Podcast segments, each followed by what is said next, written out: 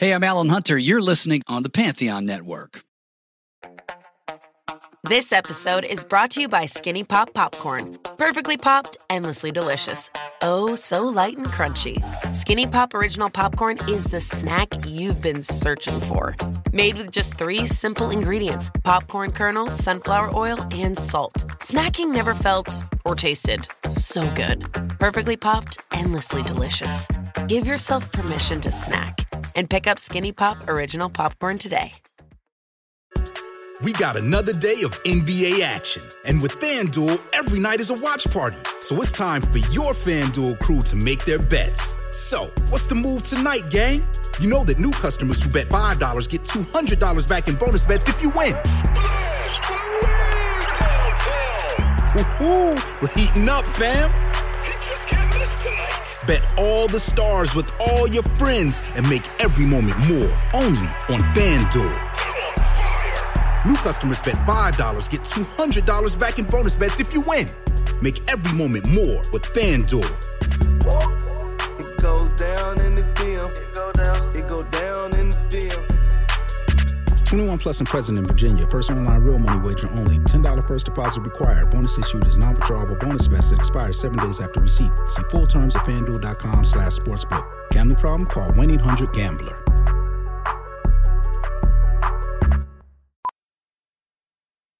By now, you know that sound. It's the sound of the Home Depot.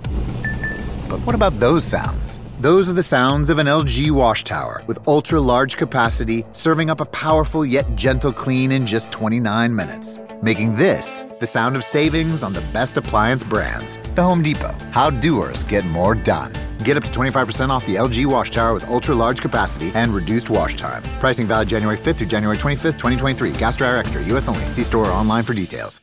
Hey, it's Mistress Carrie reporting for duty from MCHQ for episode 76 of the Mistress Carrie podcast. This episode of the podcast is sponsored by Digital Federal Credit Union, better known as DCU. And since their beginnings as a credit union for the employees of the Digital Equipment Corporation in 1979, DCU has never lost sight of its roots of being a not for profit financial cooperative owned by and operated by and for their members. And a lot of things can change in 40 years, but some things remain constant like DCU's unwavering commitment to provide exceptional service and to make a positive impact in the communities where their members live and work. So, no matter what their members' unique goals are, they are committed to help them the only way they know how the DCU way, which consists of three simple philosophies that guide every DCU member people come first, do the right thing, and make a difference. Giving back is central to what they do. And I know this because I've been working with DCU for close to two decades now. And above everything, it's about the people for DCU. And that's why I'm honored to have him as a sponsor of the Mistress Carrie podcast. Okay, this episode of the podcast is a lot of music, baby. I hope you're ready. JJ French is the founding member of Twisted Sister, the host of the French Connection podcast. He's an artist manager, a keynote speaker, and an author. He just released the book Twisted Business Tales from My Life in Rock and Roll. And JJ and I talked about a lot of stuff. If there's one thing JJ French knows, it's music. And we talked about the technology, the inspiration, the touring, the history of rock and roll the rivalry between the inner city bands and the suburban bands that pretty much every city knows about. We talked about radio and artists like the Ramones and David Bowie and Led Zeppelin and Jimi Hendrix, what he considers the heyday of rock and roll in 1971. And we also talked about the future of rock and roll. And along the way, how technology has changed it. Everything from MTV to the internet. If you're a lover of rock music and a scholar of rock history, well, this episode is for you. I could have spent hours talking to JJ French because, above all things, he is a passionate lover of rock. And how can you not love a guy like that? So, allow me to introduce you to JJ French.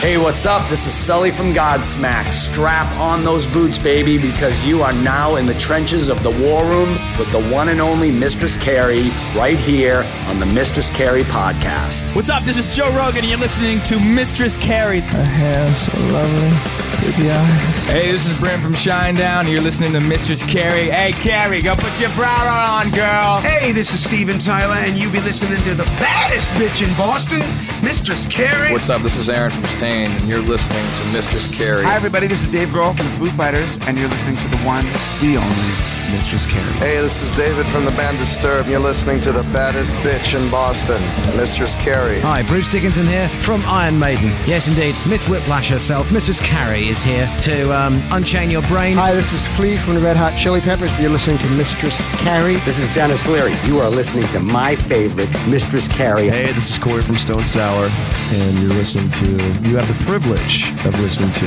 Mr. Carrie. Oh, God. Oh, yeah. You are now on the record, Mr. JJ French.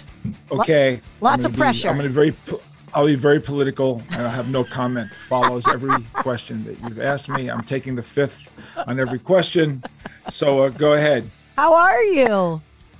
I'm good. Thank you very much. I, I'm, I'm fine this morning, and I switched over to an Apple phone uh, yesterday. I've never had Apple phones in my life. I've been Android, but I have Apple with everything else. And someone said, You really got to just do the whole thing. It makes life easier.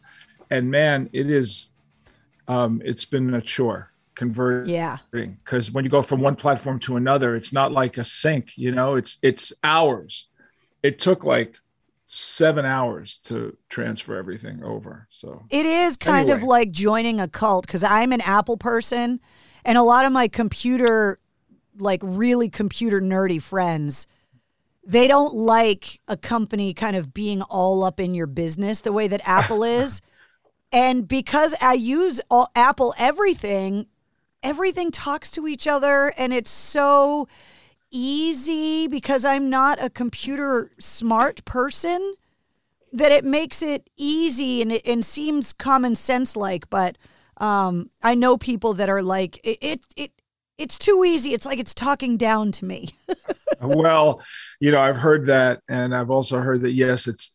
But doesn't everybody know everything about everybody at this point? I mean, I mean- is there anything really left to chance? Uh, you know, you want to go online, find out anything about anything. As we all know, especially obsessive fans can find anything they want, Yeah. whenever they want. So, uh, but you know, it used to be, you know, back in the old days, uh, we could only see a band once on television, maybe a couple of times a year.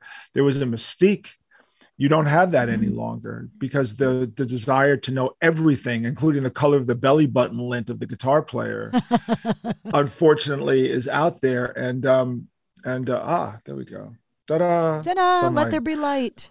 And um yeah so that that's a little i don't know. It's it's it's good and bad. You know I, i'm a i'm a i was born in 1952 so you could say i'm a you could say well you, aren't you more of a luddite? You you know but because i listen to vinyl all the time.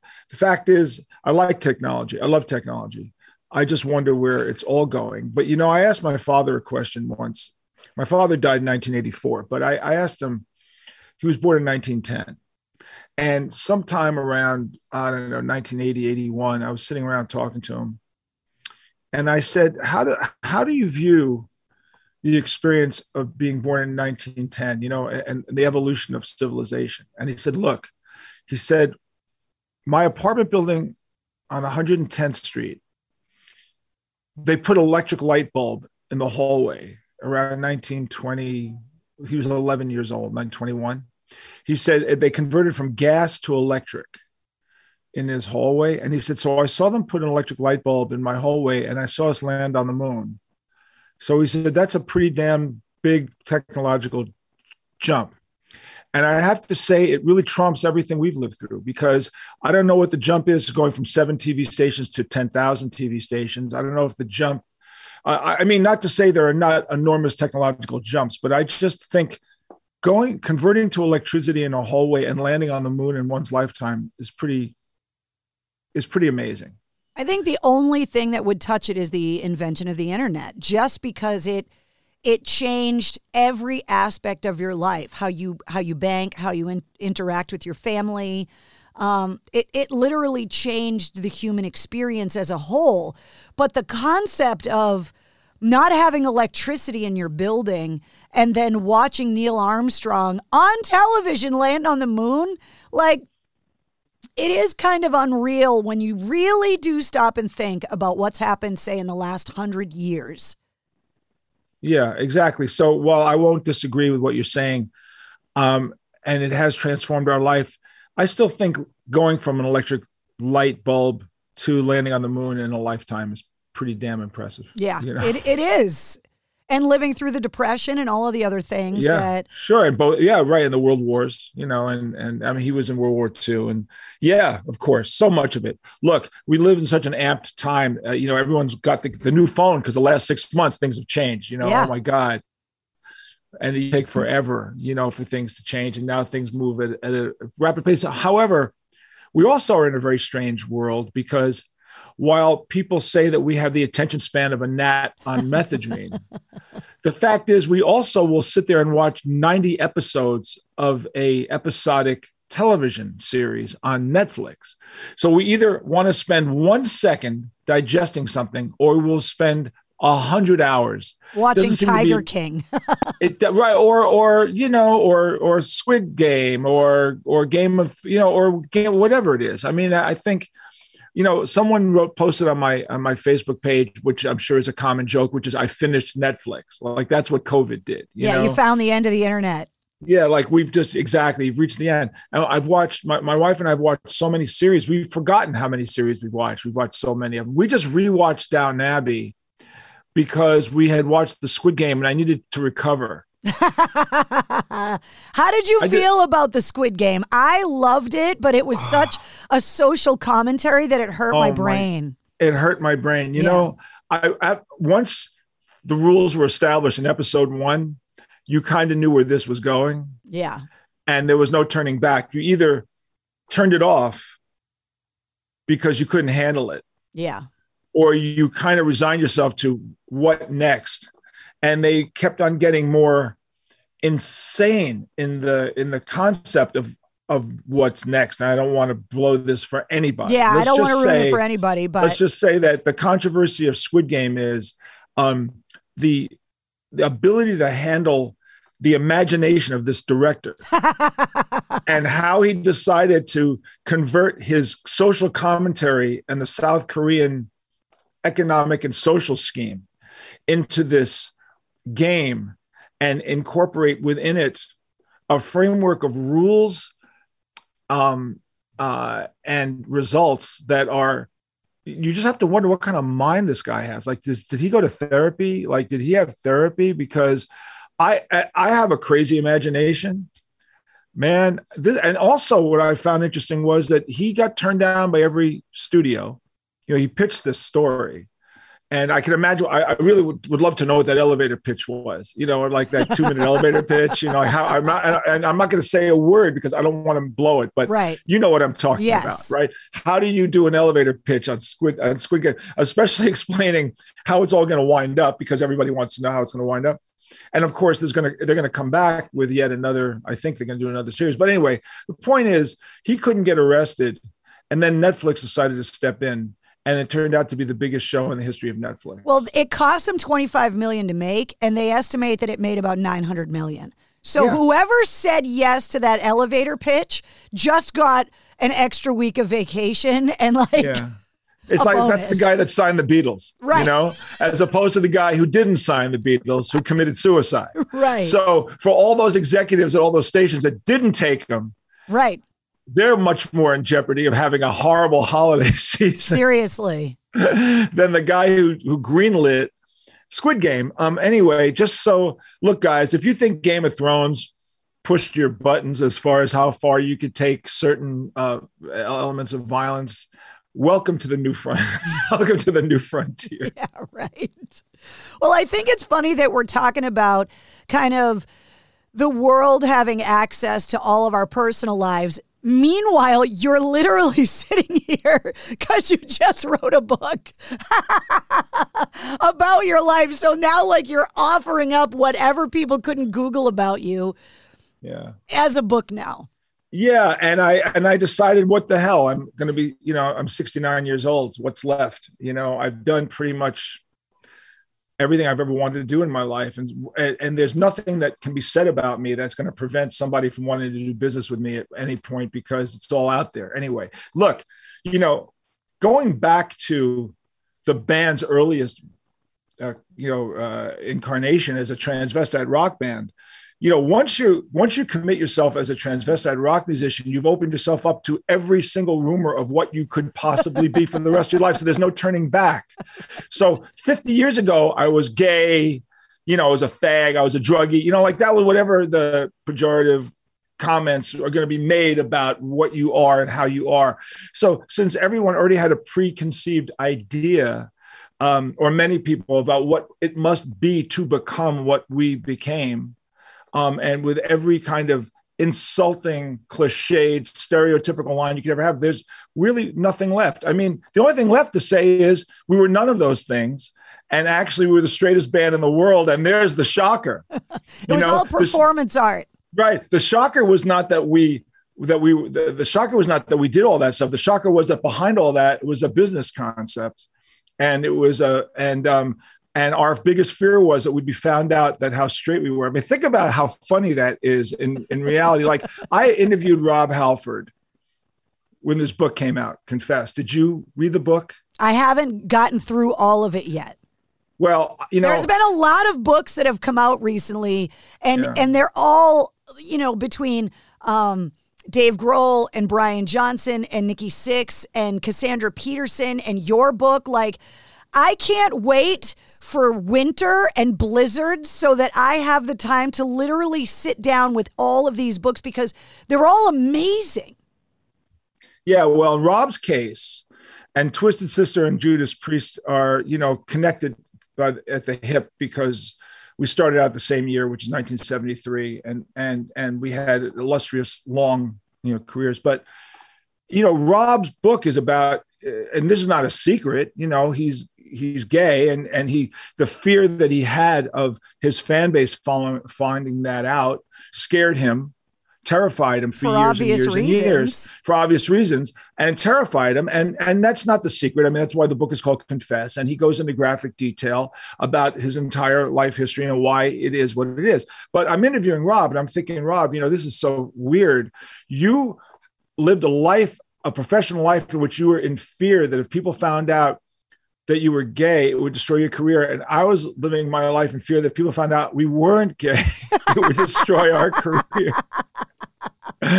you know, I mean, think about that for a second. you know. Yeah. we portrayed ourselves as this insane group of guys, which professionally we were, but it was a professional decision.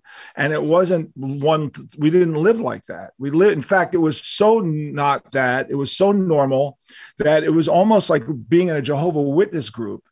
Uh, because uh, me and Mark and Dee used to travel together in a bus that had the words "no fun" on it because uh, it said "no fun." There was the "no fun" bus, you know, in our in our uh, caravan of buses. Me, Dee, and Mark. Why was the "no fun" bus? You finished your show at the arena, you'd take a shower, you'd go into the bus. You never hung out to party with a record label, never hung out to hang out with other bands.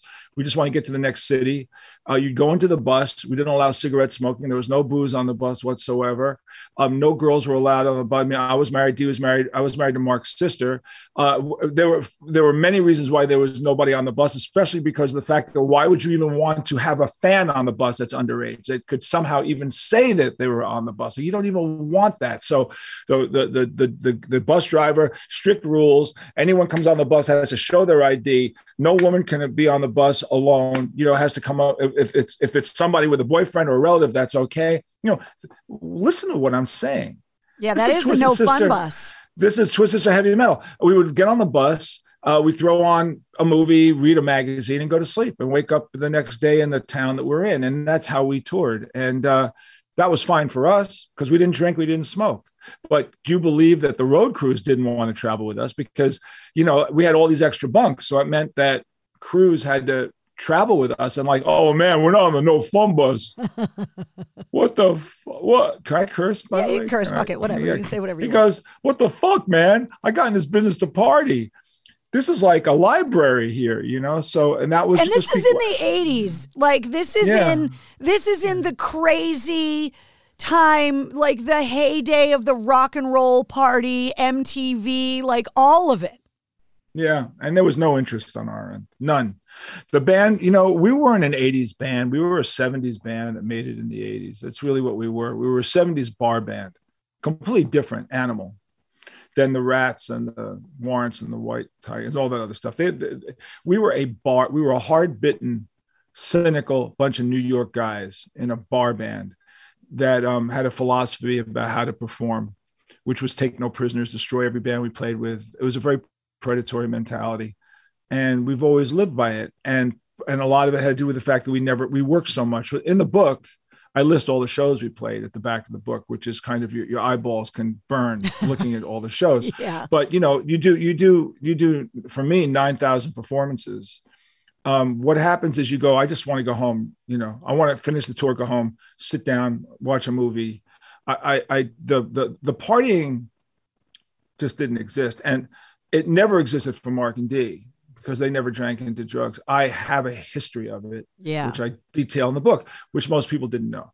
So what did i do? I told the history. I told my five year drug addict drug dealing history which ended 50 years ago so when i talk about that guy that John Segall guy, not JJ French, but me. I, it's so far, it's so long ago.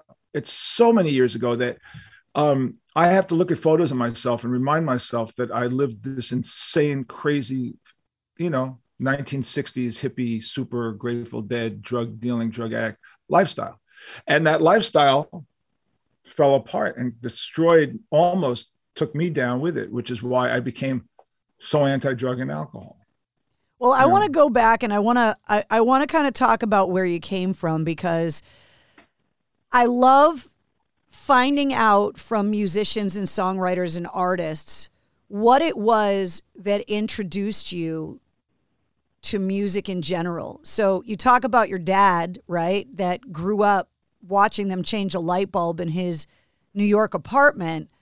What kind of music did did your parents expose you to? What were you listening to growing up?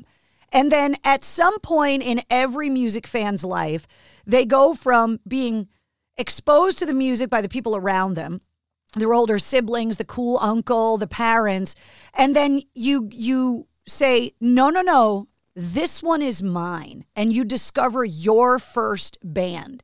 So what was the music that kind of introduced you to your love of music? Well, my parents used to play uh, Perry Como and classical music and um, the Weavers.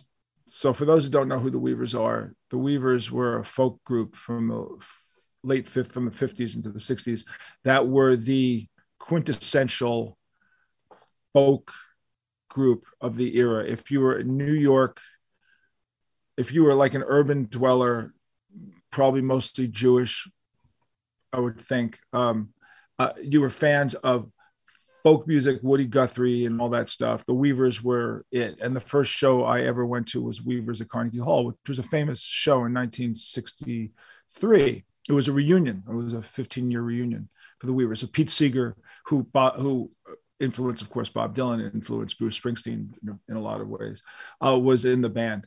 And um, so in that group, and and so I grew up listening to the Weavers a lot and going to the Weaver shows. But what happened was um, the big break. The really big break was that in February of '63, I got really sick and was home, and uh, I, I was bored, and I asked my mother to give me a radio, and she gave me a tabletop radio. So I turn on the tabletop radio, and I hear number one, one, one, one, one, WABC. Oh, my God, screaming disc jockey. I didn't, I didn't know who they were, what it was. And the number one song they played was a song called Hey Paula, which was a doo-wop song. That was the number one song. And I went, wow, number one. Huh, number one. Okay. Well, in those days, you're a radio person. So let Mm-hmm. me put this in there. In those days, the top 40 radio stations, WABC was the number one station in the United States, 50,000 watt clear channel, 50,000 watts, which means you could hear it over nine states late at night. I mean, it was huge. And their disc jockeys were super famous.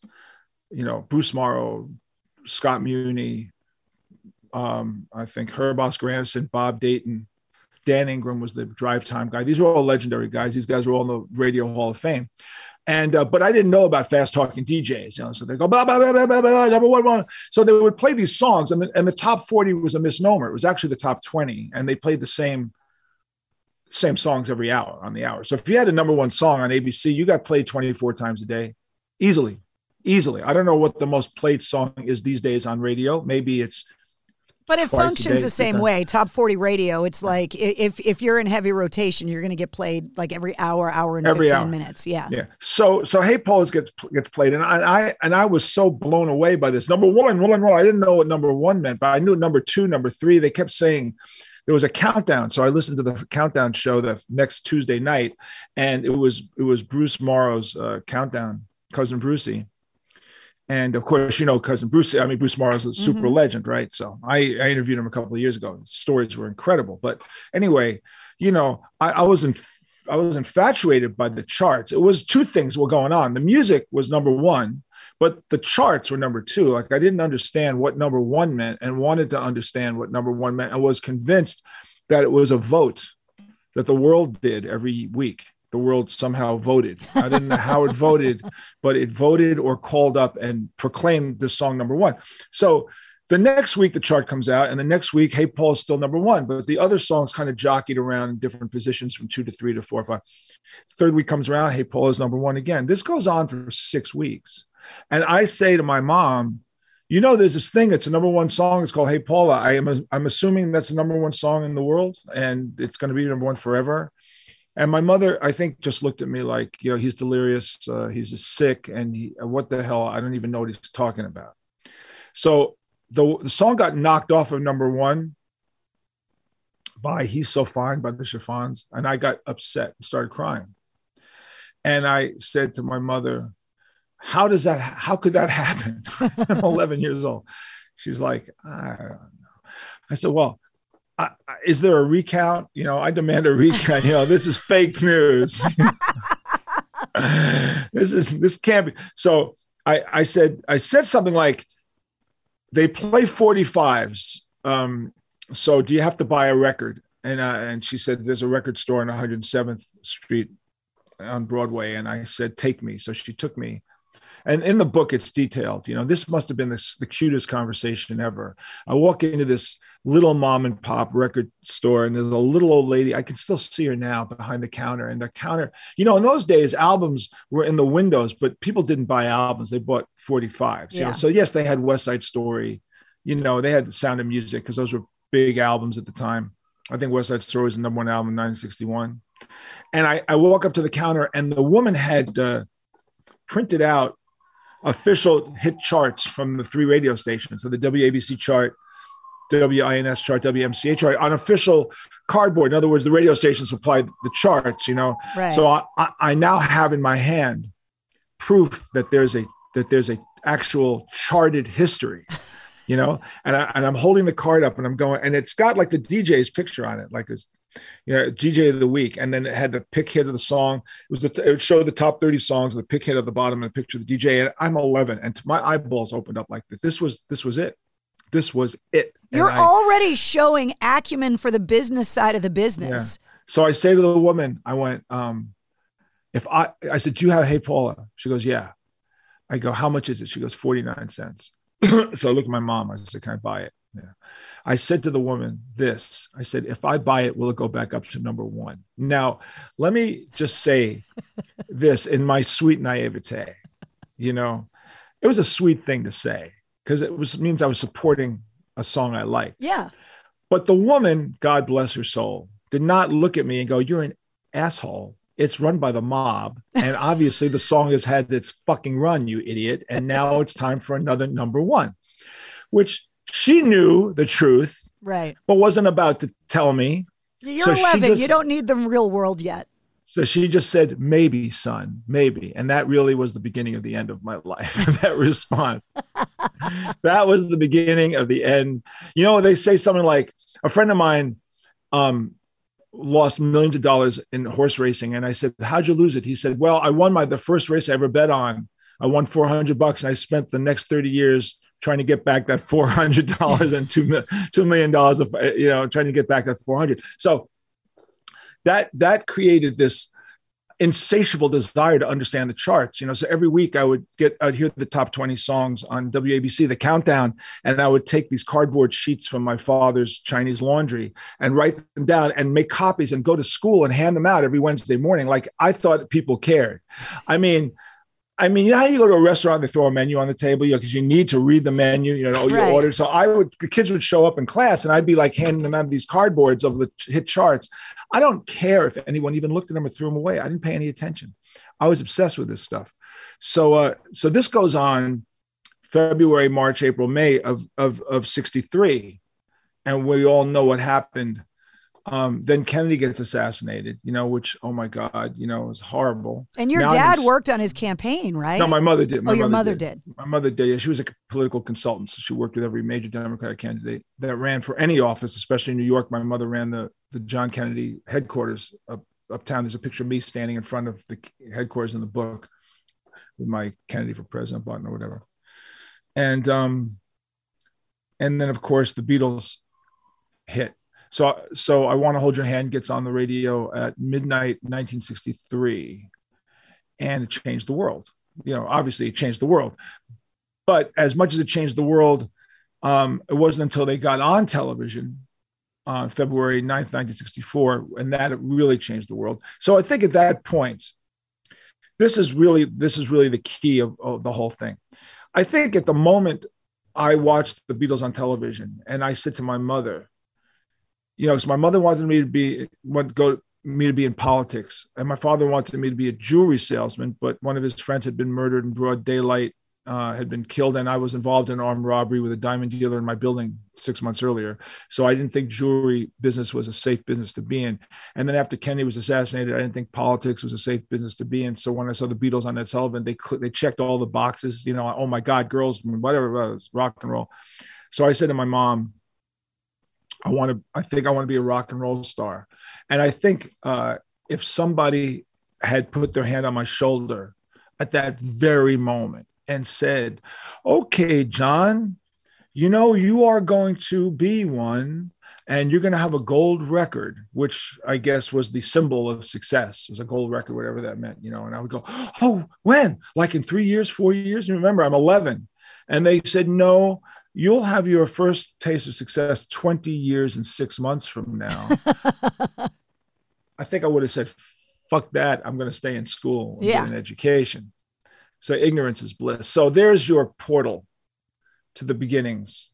It's shocking to me how many conversations I have with artists, how often that Beatles appearance on Ed Sullivan is is cited as that turning point and it's like, it's so hard for, because of everything we talked about, the internet, it's so hard for people to wrap their brain around one moment in time being watched and being so influential because there's so much information now.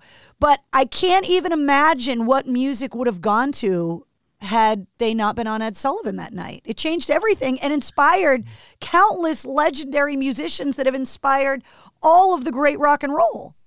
Yeah. It's it's it's incredible.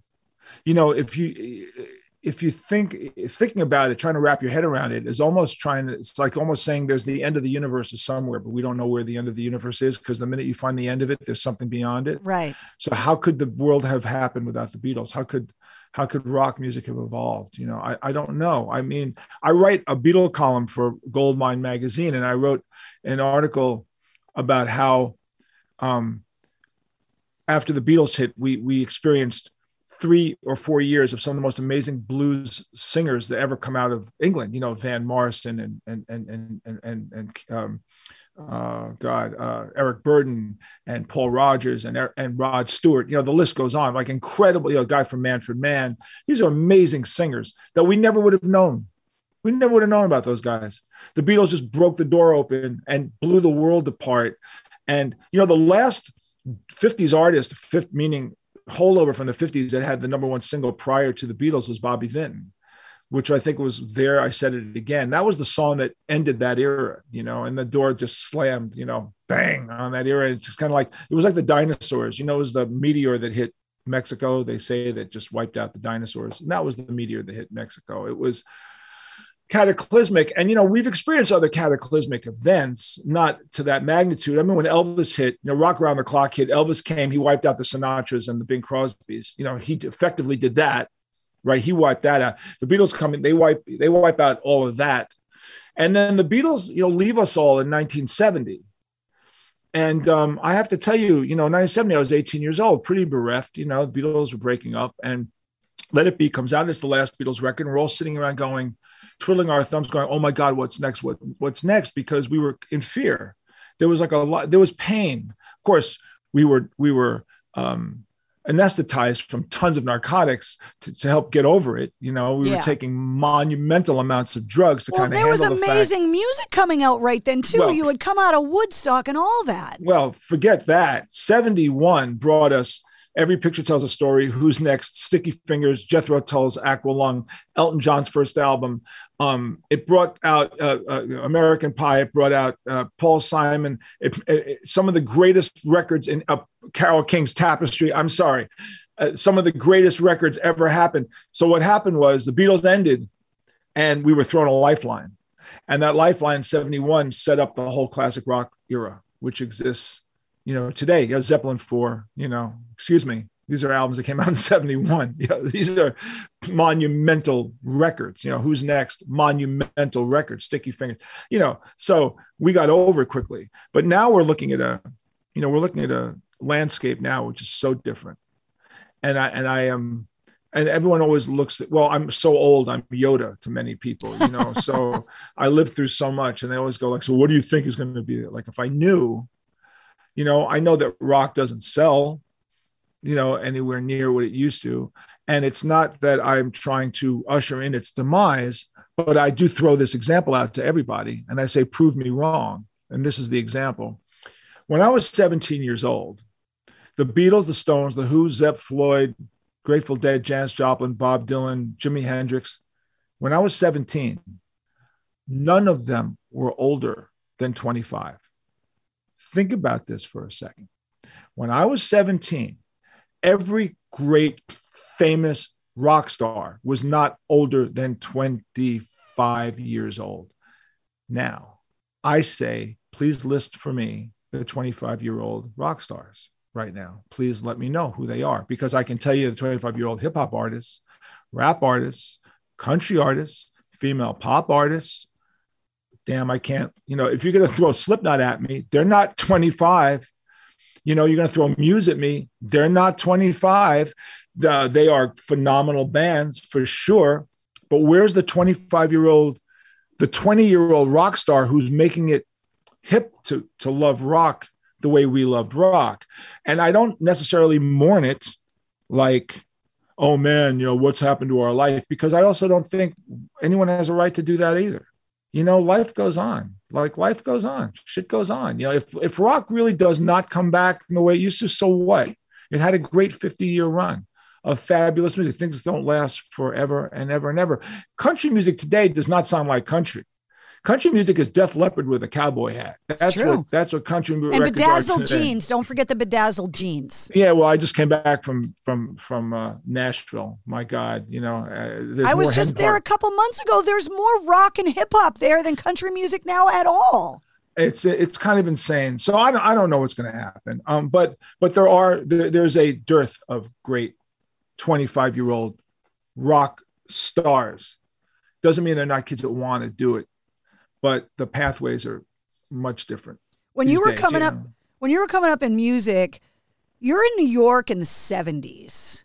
60s really. Well, but like, Which you mean they talking about Twisted or me personally?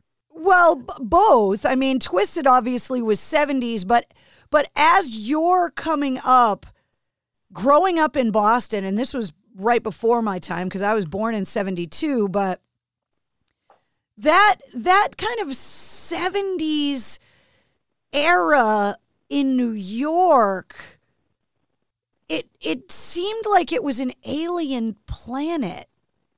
What was it? I mean, when you're talking about like Blondie and the Ramones and the punk movement and the parties and CBs, like all of that kind of stuff. What was that like for you? Well, I didn't think any of those bands were any good. So, I mean, the bottom line was that I was a 60s person. So I went to the Fillmore East every week. Like you guys had the Boston Tea Party. Yep. In Boston. And let's talk about that. Boston Tea Party, the factory in the in Philadelphia, Fillmore East in New York. Same groups played every one of those. That was like a it was a circuit. Grateful Dead, Traffic, Procol Harum, Led Zeppelin, Jefferson Airplane, Janis Joplin, Chicago, Canned Heat, Iron Butterfly, Albert King, BB King, Muddy Waters, uh, Jimi Hendrix. These artists played every week in those three cities. Every week. No big deal. You want to go see Jimi Hendrix?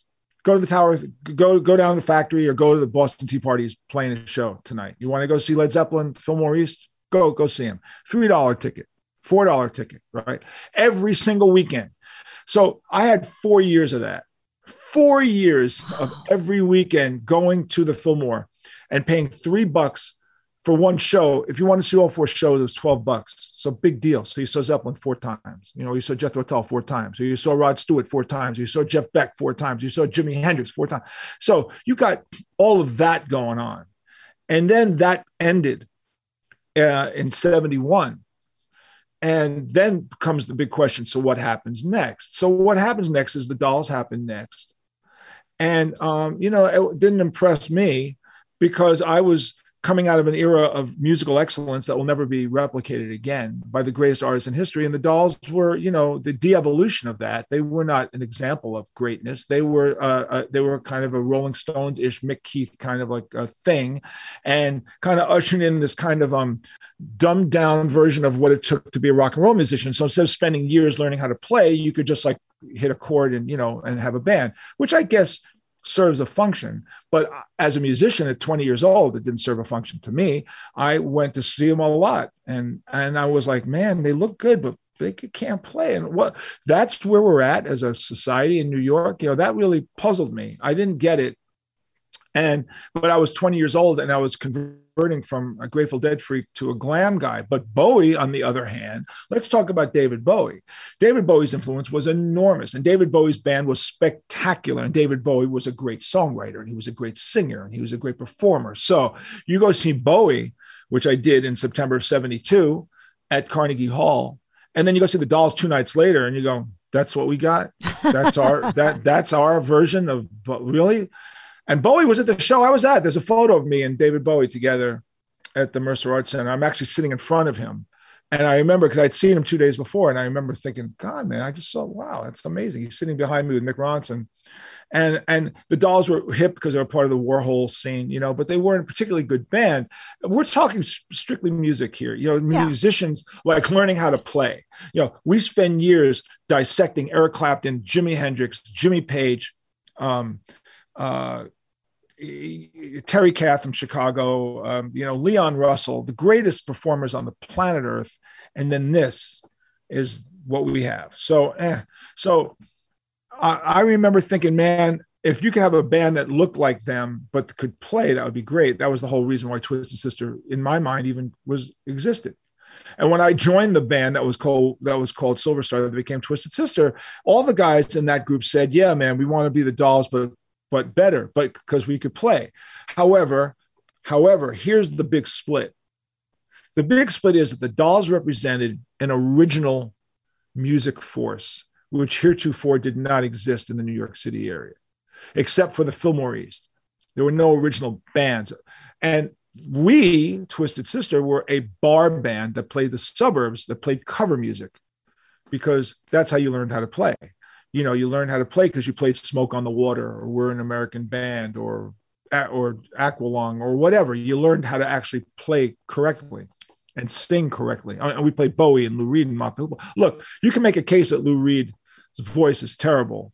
I will tell you that he's one of my favorite singers you know, he just happens to be someone I really like. And I happen to think his songwriting is fantastic. But, you know, when you're covering a Lou Reed song, you know how you fuck it up. You sing it on key. That's how you fuck that. That's how you fuck up a Lou Reed song. And, and, you know, as a cover singer, and I can't sing. So Lou Reed was made for me, you know, because God created Lou Reed and Dylan so I could do cover material, which is wonderful because you can't fuck those up no matter how bad you try. I mean, I saw Dylan recently and I sat there for an hour and didn't understand a fucking word.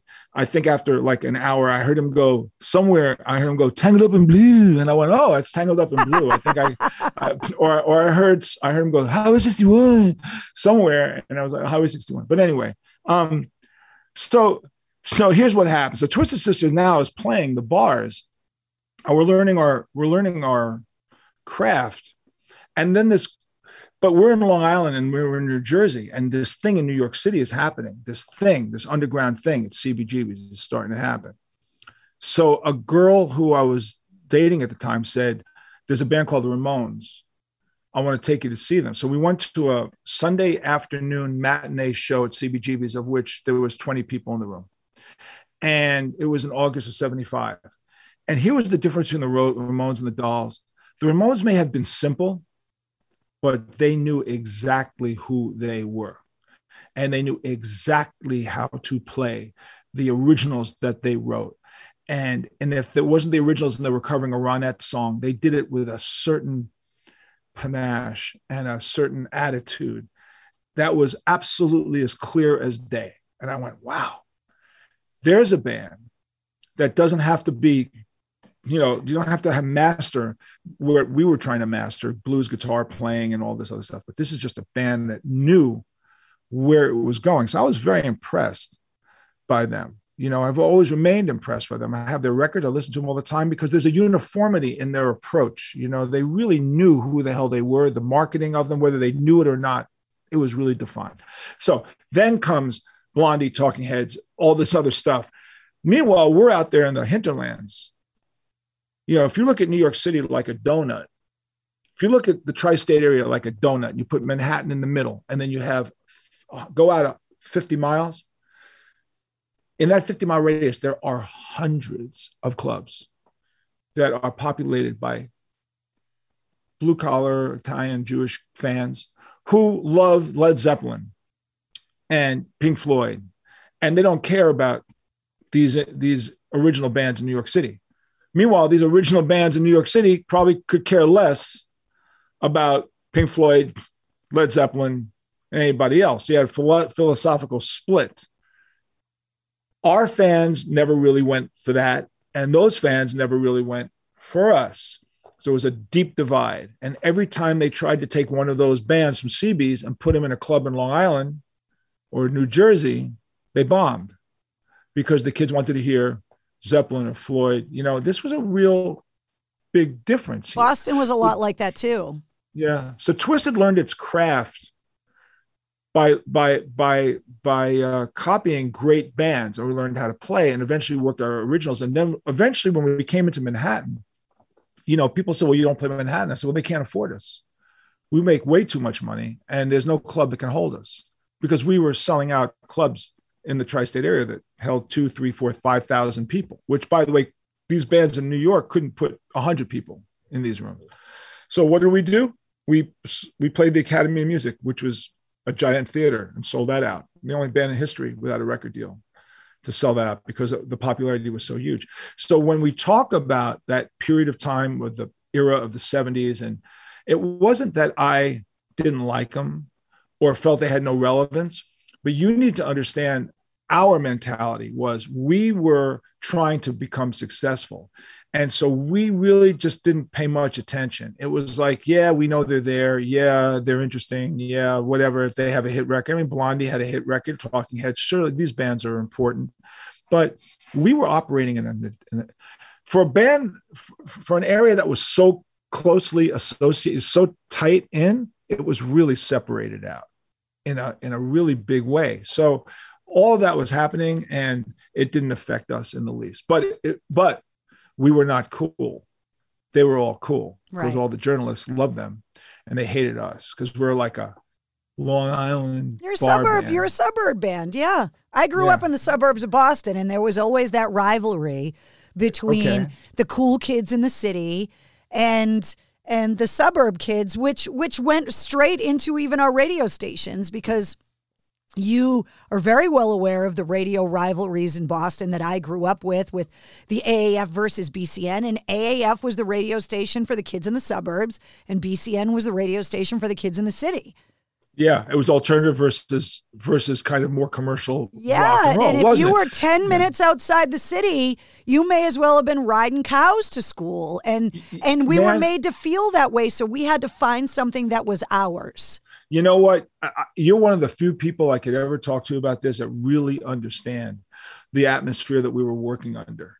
It was exactly that. You had Yeah. you had you had um, WLIR became the alternative station of choice on Long Island, and they played all of the alternative artists. And then you had PLJ and the other and the more mainstream rock stations. And we catered to the mainstream rock stations. We never catered to the LIRs. The LIR started out as a mainstream rock station, but when they evol- evolved into an alternative station um, and became one of the biggest alternative stations in the country, uh, Dennis McNamara was the program director. Did you know Dennis, or you heard of Dennis McNamara's name? I know the chance? Name, but I didn't know. very legendary. I mean, you know, he asked me to be in their documentary, which I was in, but I said, Dennis, to be honest with you, by the time Twisted really started to really break big, you guys already weren't going to play us anyway, and we knew it. You know, that ship had sailed.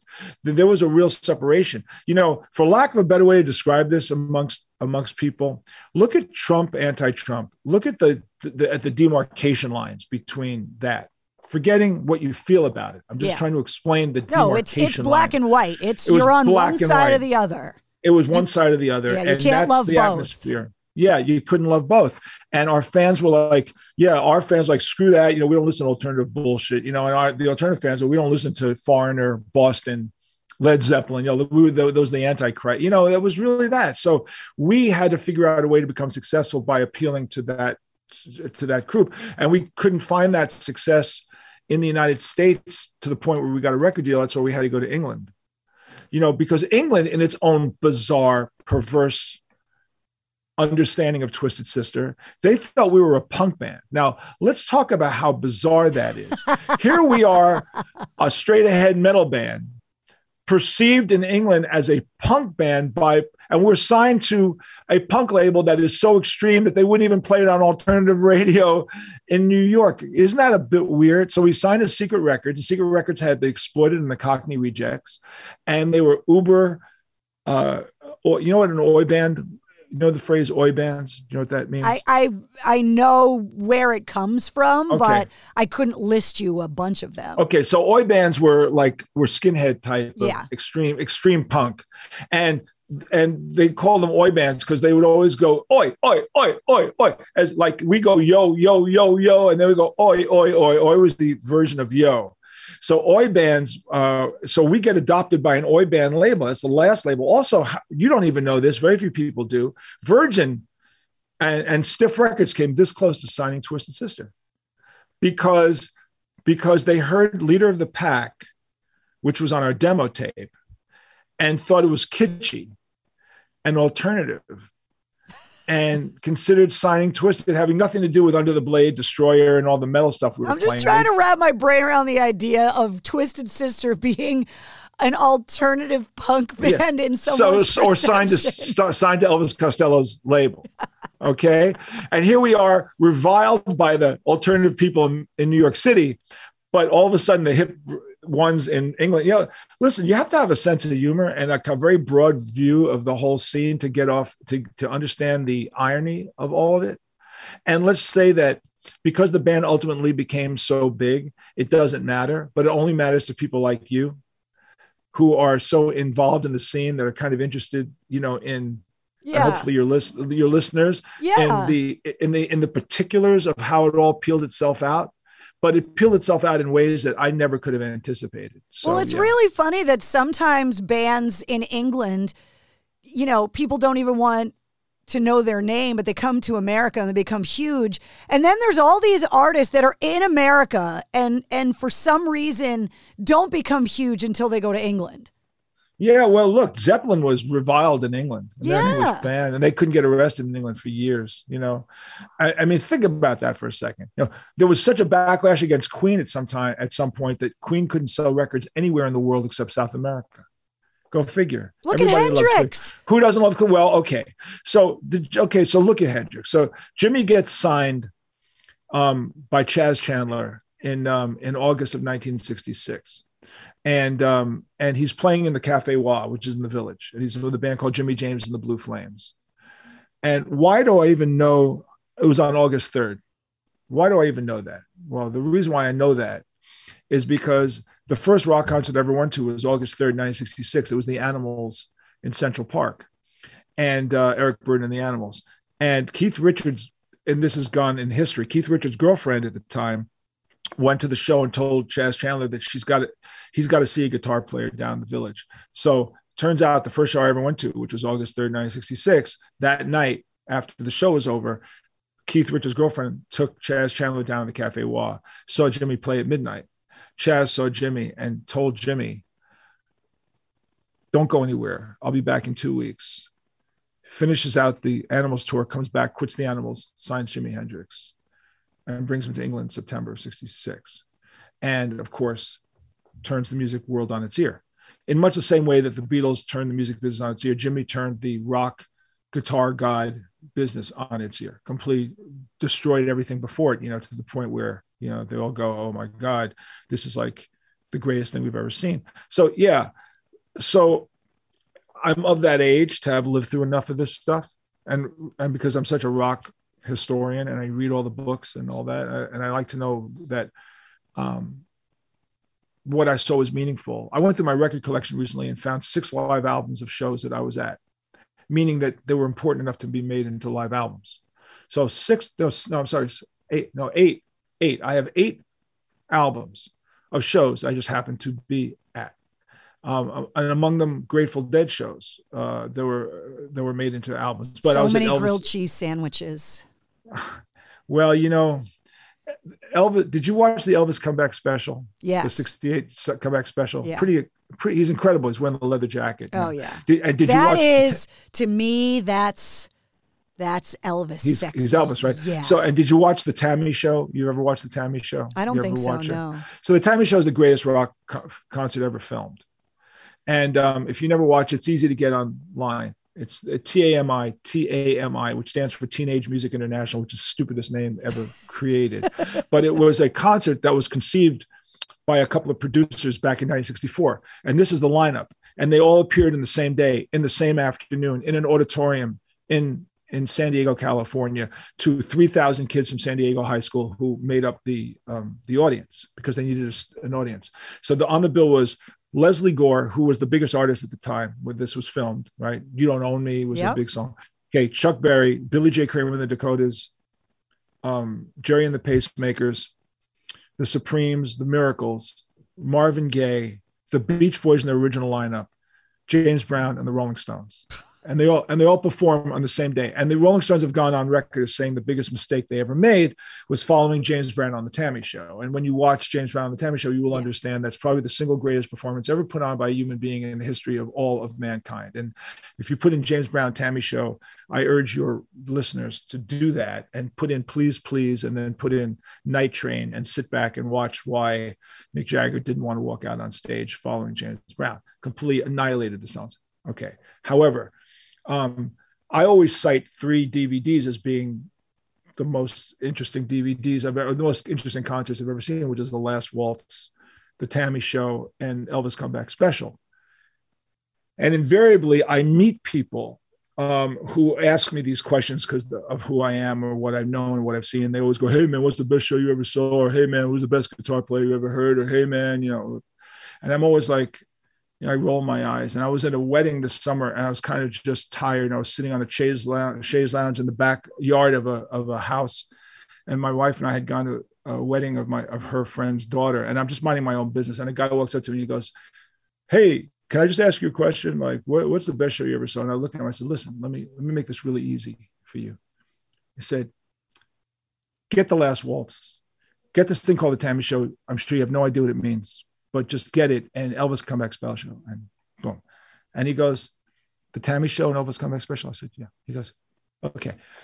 Dana, his wife walks over. He goes, Dana, hi, this is Jay Jay French, you know, Sharon's husband, Twisted Sister.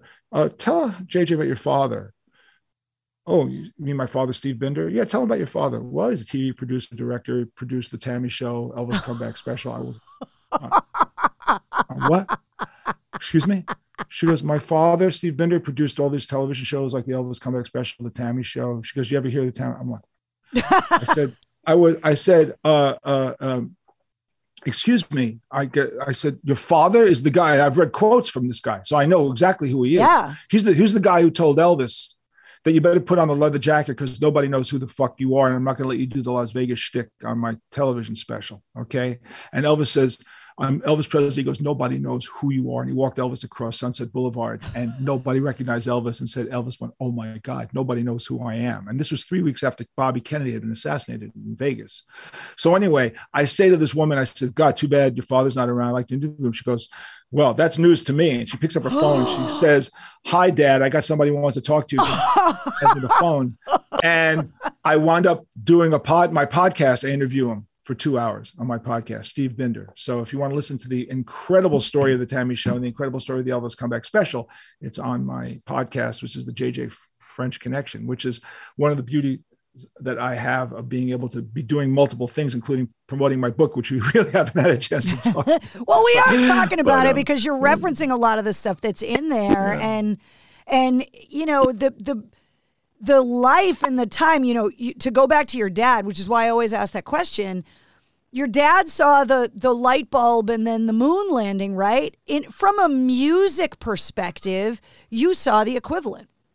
Yeah, you know I the think- the yeah, Beatles sure. thing and and going all the way up through the Elvis stuff and and you were a part of it because as powerful as Ed Sullivan and the Beatles appearance was MTV had that kind of seismic effect on the trajectory not just of rock and roll but music in general. And the artist that saw the importance understood the influence and and capitalized on that rode a wave.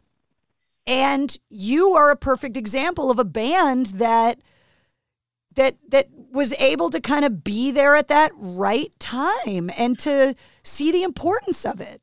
Well, uh, that yes, but let me also put this in the mix here.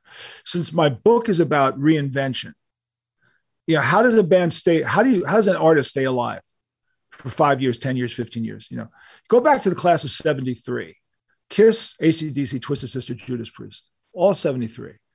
If you would have asked any one of us in 73 how long we were going to last, five years, maybe we would have said 10 because the Beatles lasted from 60 to 70. Maybe we would have said 10 years. Here we are 50 years later. How did we all do it? And the fact is that we all reinvented ourselves on a number of occasions.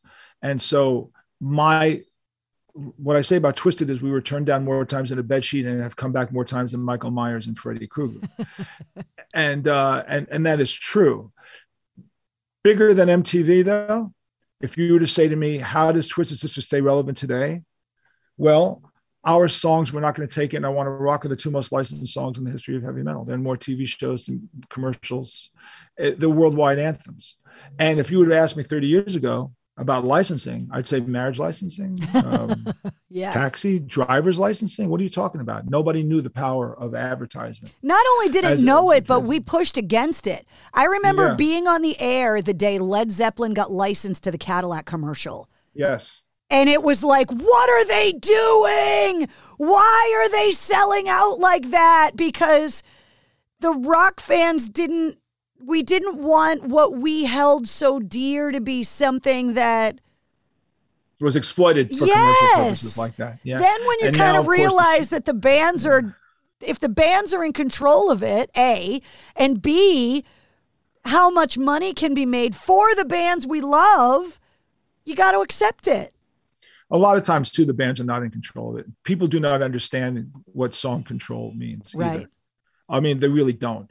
You know, the biggest mistake, the biggest misunderstanding is that when you a politician's making a speech and they use a song of a band, that you think a the band supports the musician and b the band's being paid. That's the two biggest misunderstandings. Which happens to Twisted Sister all the time. All the time, but not just us. Happens to Queen, Rolling Stones, Fleetwood Mac. Uh, and the truth is that the artist, because you know about BMI and ASCAP, as long yeah. as a location pays their fees, you could play any song you want and you never have to ask the artist. And not only do you not ask the artist, the artist does not get paid. The artist gets paid zero. The writer gets paid. The artist does not get paid. So when you were at a baseball game and you hear Twisted Sisters, we're not going to take it, I want to rock, and you text me and you go, hey, Jay Jay, man, I want to rock, ka-ching. I go, ka-ching, zero. Thank you very much. The artist gets paid nothing. That's the way the law is written. That's why um, SoundExchange is so important because it rewrote the rules and allowed internet to pay the artist. But ASCAP BMI do not pay the artist; they pay the writer. So that's a big mistake. The other thing is that the artist that the that the can that the politician plays the song at all. So what's your recourse? If you have no legal recourse and you have no legal recourse, the bands don't like to admit they have no legal recourse. It's embarrassing to tell your fans that you have no power, but in truth, you don't have any power. You can claim you have it, but you don't. So, what is your power? Your power is publicity. Your power is you hire a press agent and make, make a and you make a, a press release. How dare you use our song? We hate you and we're going to sue you. Well, the most of the time the politician doesn't want the bad press. So politicians stop using the song, but not because they're going to get sued, because you really don't get sued. I mean, that's you really you don't. I mean, are there clauses? Yeah, but the but you know the fact is is that is that fans don't know how much artists don't control. Taylor Swift made a big deal about my records are owned by, you know, bad people. Guess what? Everybody's records owned by bad people. Like you think you're the only one? How about the Beatles, Stones, Who's Zep, Floyd, Grateful Dead, everybody else? They're all owned by other people and corporations. This misnomer that she's being, uh, it's like slave labor. Okay, I'm not going to deny that it's not a great deal for all of us, but we're all in the same boat. Every single one of us is in the same boat. And unless you are so strong that you've been able to renegotiate your way out of certain things or re record your records, that's just how it is. End of story. You know, the Beatles don't own their masters. Universal owns the Beatles masters. Beatles masters were recorded 60 years ago. They're owned by Universal Music.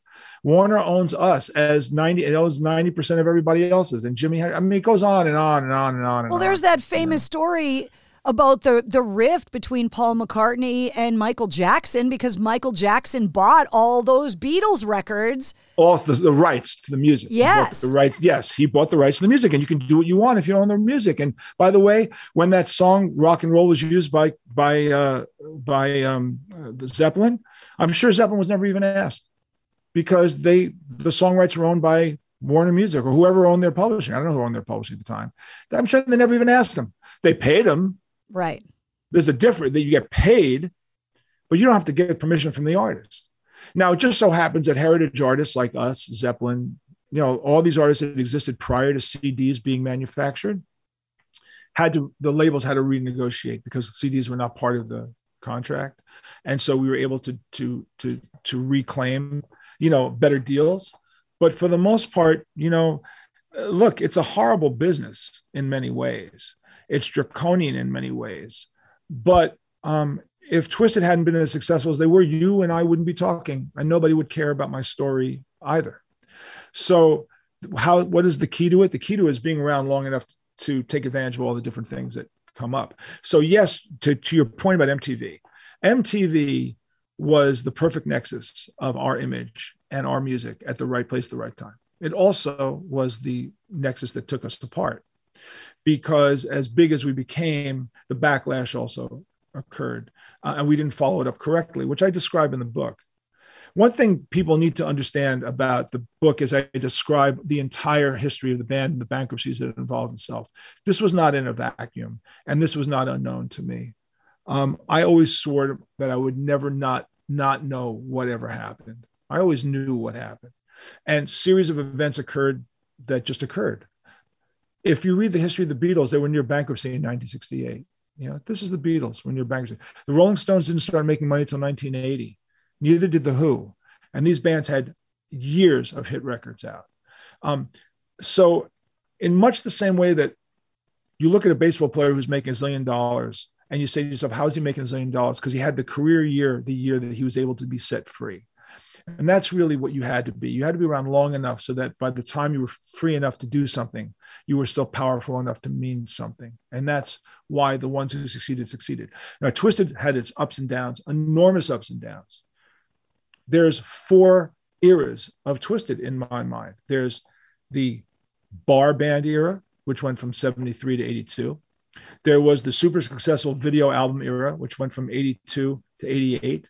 Then there was the dark period where we all disappeared, broke up, stopped functioning as a band. Although the band kept going, I kept going with it, but we stopped playing. And that was 12 years. That took us to 2000. And then there was the return following the 9 11 catastrophe, in which we did a benefit to raise money for the New York City Police and Firemen's Fund. And that led, that heralded an incredible 14 years of headlining huge festivals, the biggest festivals in the world, and releasing a Christmas record and reestablishing the band's career, which, had that not happened, the book wouldn't be half as interesting as it is because the band, like I said, has come back over and over and over again. And what the book is, it's like someone said to me the other day, this is like a Tony Robbins book in a way. It's like, you know, you're the Tony Robbins of heavy metal um, because I give you, I teach in the book, The Twisted Method of Reinvention. That's really what the book is about. It's a memoir and it's a business book. It's a biz war. I coined that phrase. But the fact that it's a teachable format is really what I'm most proud of. You know, uh, it's a teachable book. I teach the twisted method of reinvention using the name twisted as the as the as the anagram. So it's tenacity, wisdom, inspiration, stability, trust, excellence, and discipline. And I give exact descriptions of what happened to the band's history and why these letters meant what they meant. And that applies to not just heavy metal, it applies to every form of music, but not just music. I get hired by corporations to do speaking engagements to billionaires. Now, why would that be the case? Here I am, a former drug addict, former drug dealer, heavy metal guitar player, high school dropout, and yet I am giving business lessons and teaching business lessons to people who are businessmen. Um, and that's because the School of Hard Knocks, which was heavy metal, which is the life I grew up in, taught me lessons that are apparently universal enough. And my co writer, Steve Farber, who is a brilliant writer and a successful businessman as well, helped me to articulate into this story, which is what makes the book not your average sex, drugs, rock and roll, fairy dust, you know, story. It's not, it's really different.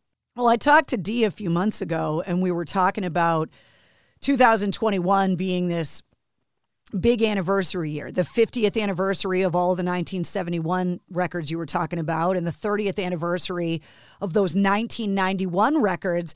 He described the ushering in of grunge as that you guys were delivered a telegram that said the world doesn't want what you do anymore, and the world is not interested in what you do anymore. It's over. Yeah. In fact, we got that telegram a year before everybody else got that telegram. And that's why the band was able to disappear so famously, perfectly, because it didn't destroy us. We were already gone. We were out, you know, we were over. By 1988, we were done. That all hit in 90, 91. And when that hit, that was like care today, gone tomorrow. I yeah. mean, that was the destruction of Winger, White Lion, you know, uh, Warrant, Trixter, Ratt, Firehouse, Trixter, all gone. All like that was that was the giant meteor that came in and destroyed them what happened with Twisted was we kind of left the scene and we're kind of hermetically sealed in a, in a plasticine capsule. and then then at the right time we pop back up. It was kind of like, you know, the war's coming, everybody get in the bunker and we'll, we'll like a bear in hibernation. We pop out fully formed again. And all of a sudden everyone's going, wow, where have you guys been? Man, we really miss you. It's been 13 years. And we wind up headlining the biggest festivals in the world and not just any festival. We're talking heaviest heavy metal festivals, death metal festivals, because they revered Twisted Sister, which they don't necessarily revere Motley or Ratt or Wing or any of those bands because the, the Southern California thing was not that. Twisted was a different animal in much the same way that Kiss is a different animal. These are New York bands with New York attitudes. Yeah. You know, there's always there's been that East Coast West Coast difference in rock and roll. It's always yeah. been there. It's it was obviously there in hip hop, but that Southern California, LA, Hollywood Boulevard vibe, and then like the grittiness of the New York rock scene, just totally different. Completely different. Yeah, yeah totally different. And, and I, I love the fact that we're from New York You know, all all of us were born in New York City. I was born in Manhattan. AJ was born in Staten Island. He was born in the Bronx. Dee and Mark were both born in Queens. I mean, we're New York guys, and New York has a speed and a tempo that that that it travels in. And if this doesn't shake you, nothing shakes you. You know, like that's just really the bottom line. Is like growing up in New York City is one of the greatest experiences in the world. I tell that to my daughter when she was growing up. I said, "Listen, sweetheart," I said, "if this is nothing to you, if New York is boring." if this shit is boring, I said the rest of the world is going to be cake because this is as crazy as it gets. You know, I mean, you know, people in Dubuque wake up and go, "I want to go to New York." You don't necessarily wake up and go, "I want to be in Dubuque tomorrow." Not that Dubuque. Not people from Boston. no, no, this is true. That analogy again- you had with Twisted about about how you guys were this this gritty kind of suburb band that like didn't care about like what the kids in the city were doing. That completely encompasses the boston attitude is that we're we are that we're just far enough away and just small enough where we have to deal with you fucking guys but we're just over here in our own universe and like that's kind of where that attitude and rivalry comes from Yeah, it's so you know you are really the only person I've ever spoken to who really gets that, man. You know, and you do it because you really experienced it. But yeah, that and the thing is that I'm a Manhattan guy, so by all rights, I should not be the suburban heavy metal guitar player. Right. You know, I should be in my own version of Velvet Underground. But I became a champion of the suburban stuff because I saw the value in it. And then I said, well, fuck you, you elitist, you know, like rock and roll hall of fame idiots, you know, screw you guys. You know, you don't respect what we do. We don't respect what you do. So that is so Mistress Carrie, I'm very impressed.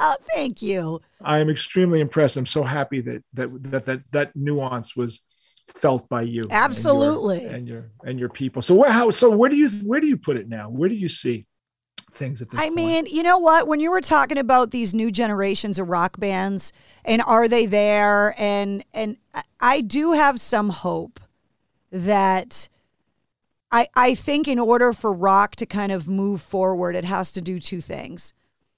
It has to tip its cap to where it came from, which I think you're seeing a lot of bands like, you know, like a Dirty Honey or or even a Greta Van Fleet, even though they get they get a lot of flack for being derivative or whatever.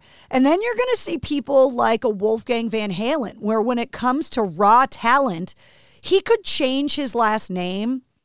And there's enough ability and talent in his own right there that I feel like he would be writing songs that are eventually like I, I don't see rock dying, but when I interview new bands, which I do a lot, um, they talk about you know that that the the bands that came before them have to be willing to pass that baton and let them run this next leg of the race the way that they run. That when you're in a relay race you're not going to run just like the person behind you. And so every kind of generation and i think things need to be torn down and destroyed for them to grow back again. And and and so i think i, I have a lot of hope that there are going to be generations of music of musicians that are going to grow up with every access to every toy and technology and to be different and rebel they're going to go back to the old way the analog way the Yeah, stripped the- down way But the the rules though for me is you still have to you still have to work hard. yes You still have to and you know and Twisted played thousands of shows and Yeah. we learned the hard way. And so when bands tell me to come and see them, I say this in the book, you know, a band a guy will come up to me and go, "Hey Jay Jay, I want you to see my band." I go, "Really? How long you been together?" They go, two years." Oh, cool. How many shows you played? We played 50, man, a lot. I go, oh, 50 shows in the last two years. Really? 50 shows? Really? Yeah. I said, oh, okay. So um, when you get to 500, let me know. I'll come and see you. They go, 500? We never get to 500. Said, well, there's a good chance I'm never going to come and see your fucking band because you're going to suck until you hit about 500 shows. And I really don't have the time to spend to watch your band grow. So grow. They go, how many shows you do? Well, if you look at my book, in the first year alone, we did 120 shows a month. So we were at 1,400 shows for the first year, 3,000 shows by year two, 4,000 shows by year three in terms of performances, four 45 minute, five 45 minute shows. That's how you get good. And it's Now, hard now s- because there's no venues. Well, see, and the, the radio thing. stations are gone too. A right, lot of them. right. So okay, so then they go, so give me some advice.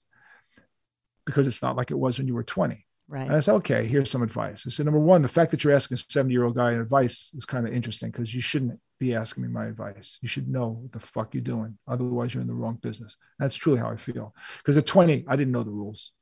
I just kind of looked around and saw the rules. I learned really quick. And I call it observing your playing field. Okay, sure, it's true. Gasoline is not 23 cents a gallon, and Richard Nixon is not president of the United States like he was when I started. And McDonald's were only at 1 million when we started. I mean, that's how draconianly long ago it was. Um, truck rental was $25 a week when we started. House rental was $300 a month. Okay, that was our reality. And you made $150 a night playing, and you could you could come up with a formula to sustain yourself. I said, okay, granted, you don't have that right now. What do you have?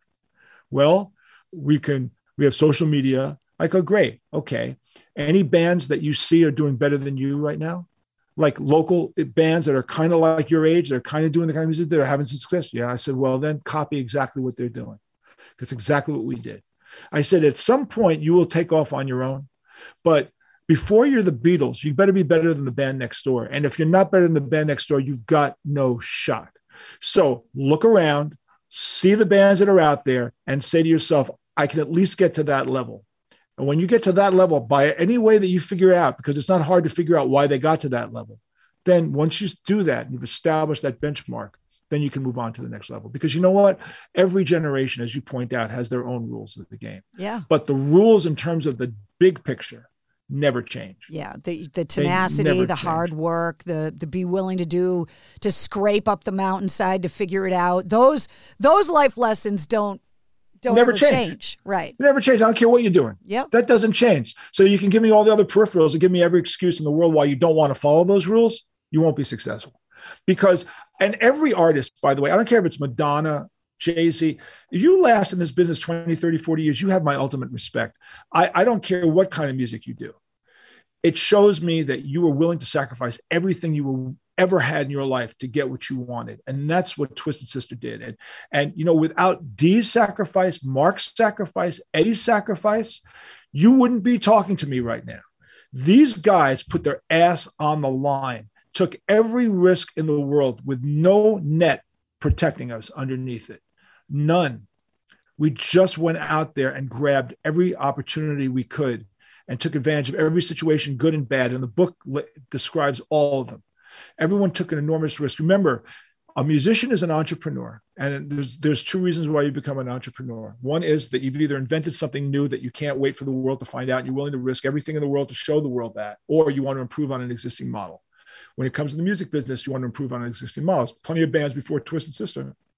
Okay, how are you improving on? What are you doing that's so special and so unique that's going to make it happen? And are you willing to sacrifice everything in your life, every personal relationship, financial protection you have? If you're willing to go that far, your chances of success are greatly increased. And you could look at me and go, Well, it's so easy for you to say, Jay Jay, you did it. I said, Yeah, on the way to that road, I lost everything multiple times, went bankrupt, uh, was broke, was suicidal. You know, the, the stories of what happened to the band in the bar scene, the threats, the trucks getting blown up, the band members that almost murdered other band members. I'm sorry, Mistress Carrie, when I signed on at the age of 20, it was not for any of that shit. I just thought I was joining a band and being a guitar player. I didn't know that I was going to get my ass kicked 20,000 times. I didn't know that I was going to be threatened. I didn't know that I was going to witness near murders. I didn't know that I was going to watch ODs, uh, drug ODs. I didn't know any of that stuff. But as every one of those things hit us, how we adapted to it, continued to change, is is is really what the story of the band is about. You know, Dee is the greatest frontman on the planet Earth, and I've seen them all. I don't ever think there's a better performer or singer than him. I don't think so. So if I have to look at the guy uh, to my left, who I've been shoulder to shoulder with for thousands of shows, and I've never seen a more dedicated human being, I I I I, I strap myself to that. He strapped himself to me. Between the two of us, between the business portion of my head and the creativity on his head, that's what pushed this locomotive. That's what pushed the train. And Eddie and Mark trusted us to make those right decisions. And I describe that in the book because you don't have five chiefs in a company. Never happens. But you have to have faith in the people who are doing those things. These guys had faith that we weren't steering them the wrong way. And that's what makes why is Aerosmith successful 50 years later? You know, there's a test, there's things to be said. Sevendust, let's talk about them. Sevendust has lasted 25 years in the original lineup. You know, people ask me how I feel about Sevendust, I'll say, putting everything else aside, I would say that to have Twisted Sister with a nearly 50 year career and being involved in a band called Sevendust with a 25 year career, I'd say I won the jackpot twice. I say that I, I found organizations that that stood the test of time. Sevendust has stood the test of time. I am still so one of the greatest of live bands I've ever seen. Yeah, I'm so proud of them. They're still out there. They're still doing it. It's a testament to them that they've lasted all this time. I when I talked to Dee, and you'll appreciate this obviously because you guys are so close. Um, I saw a very humbling moment with Dee, and I asked him a question that I ask all of the musicians and artists that I have on the show, and I'm gonna I'm gonna pose the same question to you, but I want to tell you what Dee's response was because it pained his soul to say it out loud. I always ask songwriters and musicians. Give me an example of a song, any song, any genre, any artist, whatever, that you believe is so well crafted from a songwriter's perspective that you covet it and wish you wrote it because you consider it perfect songwriting technique. Dee Snyder had to take a breath and say out loud on my show that he believed Wanted Dead or Alive from Bon Jovi was a perfect song and told me the story about how he used to go to your shows, that Jon Bon Jovi used to go to Twisted shows and hang out by the bathrooms to, see, to meet the girls as they walked by. Dee Yeah. Snyder on my show said Wanted Dead or Alive was a perfect song. Well, I happen to think Bon Jovi is a phenomenal band too. They are. They wouldn't have lasted band. this long if He's they great- didn't. If I think he's a weren't. great singer and a great songwriter. You know, I think he's a great singer and a great songwriter. So give me your example of songwriting. Well, I'm not a songwriter per se, although I do write occasionally. I have a country artist who I write songs with, and there's a song I haven't written yet. It's called "You're Not Allowed to Suck in Nashville" because you're not allowed to suck in Nashville. true. You know, if you're you'll, you'll just be taken out and shot. Yeah. So there's a ti- there's a song to be written. You know, that's not. But um, I would say among the most masterful songwriting was uh, probably um, Dylan's. Um, oh God, which one? Positively Fourth Street, like a Rolling Stone. Um, I, th- there's so many Dylan songs that are absolutely phenomenal, and uh, and Lennon and uh, in my life by the by the Beatles, I think is spectacular. I I think a day in the life is spectacular. I think in my life though is one of those songs that makes me want to cry every time I hear Yeah. it. You know, it's just you know, John Lennon said the only real songs he ever wrote. I read somewhere in an interview recently. He said the only two real songs he ever wrote that ex- actually were not songs written by contract, meaning like you guys got to write five songs today, you know, because well, let's not even talk about the talent it takes to write on order.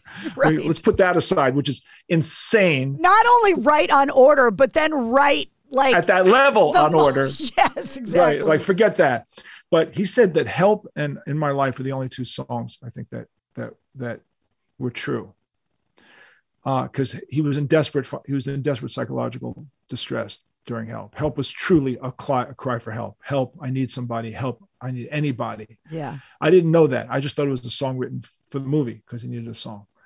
And in my life, um, Well, I had this total epiphany moment when I watched that Rick Rubin series with Paul McCartney because the Beatles were the gift that my mother gave me for music. The Beatles were my introduction into my love of rock and roll, even though I wasn't alive to see Ed Sullivan. That is the soundtrack to my childhood, is the Beatles.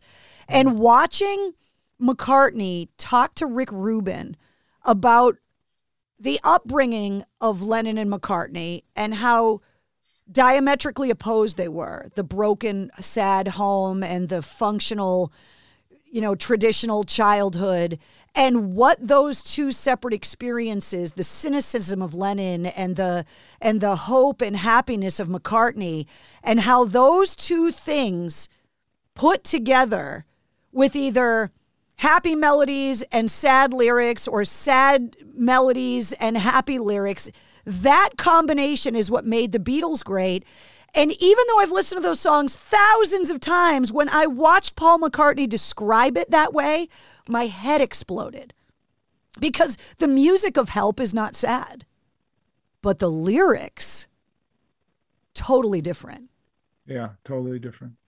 I mean, totally different. So, uh, you know, just one bit of Beatle trivia for you. So, John wrote Hard Day's Night. It's one of the only songs he's ever written in which he couldn't sing the middle eight, and Paul had to come in and bail him out. When I'm home, everything seems to be right. I wasn't that was Paul because John couldn't hit those notes. Wow. You know, uh, you know which is kind of interesting, you know, because it's a beautifully written song too. But anyway, yeah. So uh, there was just um, Dylan has probably 10 of them and yeah. the beatles have the rest of them and and of course there's great songs by elton and you know and, and cat stevens. I think father to son by cat stevens is devastating. I think American Pie is an incredible piece of work. You know, I got a chance to interview Don McLean, and I just said, "Man, I said, I know you're sick of explaining American Pie, and trust me, Don, you don't need to explain it to me. I know every meaning of every sentence. I don't really care. You don't need to explain to me. I just need to know."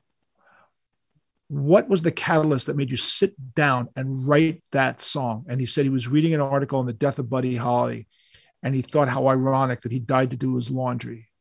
And that's why he got on the plane because he wanted to do his laundry. And he gave, and Waylon Jennings gave up his seat and said, if you need your laundry that bad, you fly and I'll take the bus. I didn't know that it was the laundry that was the reason Yeah. why they changed Yeah. seat. Wanted, he wanted to do the laundry.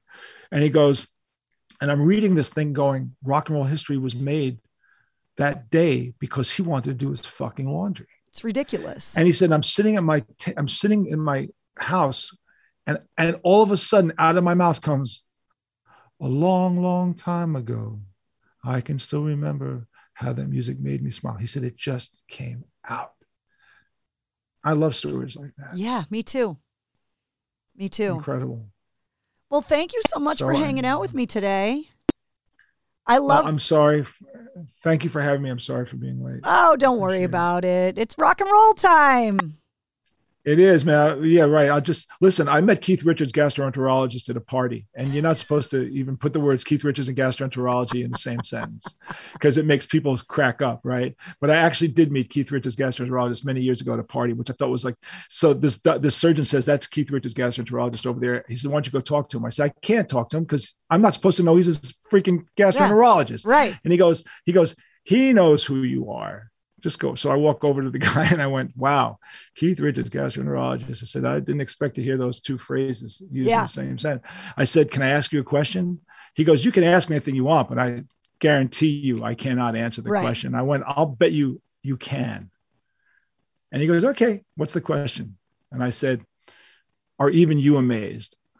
And he went, and he went, yes, frankly. I, I See, now am." that's a perfectly worded question because you skirted HIPAA perfectly. Nicely done, Jay Jay. Thank you. And his answer was equally Yes. correct, which was yes, I am amazed. Yeah. Well, no, no, no other things were said. And he is a force. Mr. Richards is a God-given force of nature. It, it does show the uh, the resilience and tenacity of the human body. so long as he's living, there's a chance for all of this world to survive. Keith really is the guy. You know, his guitar solo on Down the Road a piece, which was a Chuck Berry guitar solo that he played note for note on on the Rolling Stones album. That was my first Rolling Stones album that I ever heard. Um, I didn't know it was a Chuck Berry song at that time. So, and I wanted to learn that guitar riff. That guitar riff that Keith plays, that took from Chuck Berry, is the guitar riff that forms the foundation of every solo I have ever recorded. Every solo I've ever recorded. The the the opening from Down the Road piece. If you really want to know the foundation of SMF, Can't Stop Rock and Roll, all that stuff, it's all on that riff. That that was done, and that was taught to me by my neighbor in 1966. And I met Keith's manager last summer at a party, and I said, you know, I just, you know, I don't know Keith, but I read his book, loved his book. Uh, I said, um, but I just, if you just tell him, that was his inspiration for me. You know, the man is the man lives and breathes every essence of what rock and roll should ever be described. If you're going to go describe Unapologetic, era- true to yourself, not giving a fuck.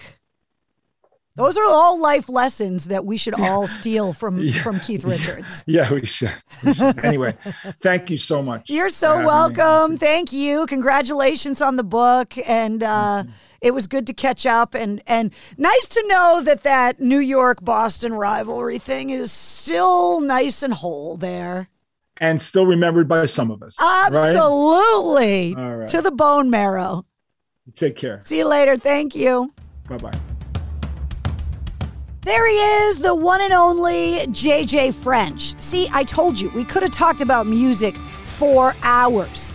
His new book, Twisted Business Tales from My Life in Rock and Roll, is available everywhere. And you can find more details on the book and all the links to find Jay Jay online and on social in the show notes of this podcast. There's also a link to the corresponding playlist. For every full length episode of the Mistress Carrie podcast, I put a playlist up there so you can find all the music that we talked about in this episode. And this episode, there was a lot. You'll also find all of my links as well. So if you liked what you heard, don't forget to hit subscribe so you don't miss anything from the Mistress Carrie podcast. New full length episodes come out every Wednesday, plus every weekday. You get the sit rep. The Situation Report is all your rock news, music headlines, and industry info in less than five minutes. Thanks to our sponsor, Digital Federal Credit Union. You can find them at dcu.org. With the holidays rolling around, why not give a little Mistress Carrie as a gift this year? Log on to mistresscarrie.com and shop in my official store. And you can find me every Tuesday night at 8:30 live on my Facebook page for Cocktails in the War Room. The Mistress Carrie Podcast, a proud member of the Pantheon Podcast Network.